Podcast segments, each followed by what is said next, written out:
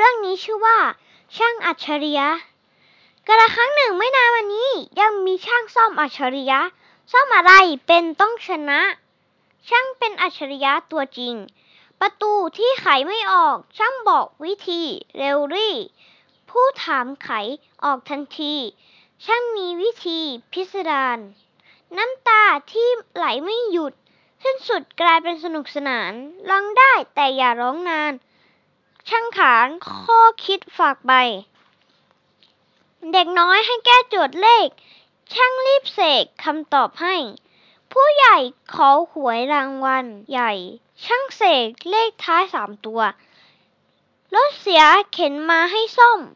ช่างซ่อมไม่มีมั่วซั่ว ขันน็อตแค่ไม่กี่ตัว รถก็เคลื่อนตัวออกไป จึงใครบางคนถามขึ้น มีสิ่งซ่อมไม่ได้บ้างไหม ช่างยิ้มตอบกลับเร็วไว ไม่มีสิ่งใดซ่อมไม่ได้ กระทั่งอยู่มาวันหนึ่ง เกิดเรื่องคาดไม่ถึงขึ้นมา ช่างอัจฉริยะต้องเสียน้ำตา เมื่อบิดาต้องมาเสียไป ช่างพยายามซ่อมแล้วซ่อมเล่า ด้วยเขาเชื่อว่าซ่อมได้ แต่กฎธรรมชาติยิ่งใหญ่ เสียไปย่อมไม่หวนคืน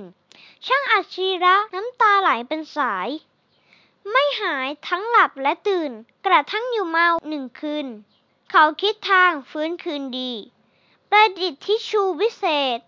ซับน้ำตาได้เร็วรี่ สามารถดูดซับอย่างดี แต่นั่นไม่ใช่วิธีหยุดน้ำตา น้ำตายังไหลไม่หยุด ท่วมตัว ท่วมแขน ท่วมขา กระทั่งเธอคนนั้นเดินเข้ามา บอกว่าบางอย่างซ่อมไม่ได้ เธอต้องวางไว้หน้าที่นั้น และยอมรับมันใช่ไหม ถ้าเธอพยายามซ่อมสิ่งที่ซ่อมไม่ได้ตลอดไป สิ่งที่จะเสียเป็นสิ่งถัดไปก็คือใจของเธอเองคำพูดหญิงสาวราวคาถา น้ำตาของช่างหยุดไหล วินาทีนั้นเขาจึงเข้าใจ กระทั่งช่างอัจฉริยะผู้ซ่อมสารพัดสิ่งให้ใครๆ ก็ต้องการช่างซ่อมหัวใจไว้คนหนึ่ง เรื่องนี้สอนให้พบรู้ว่า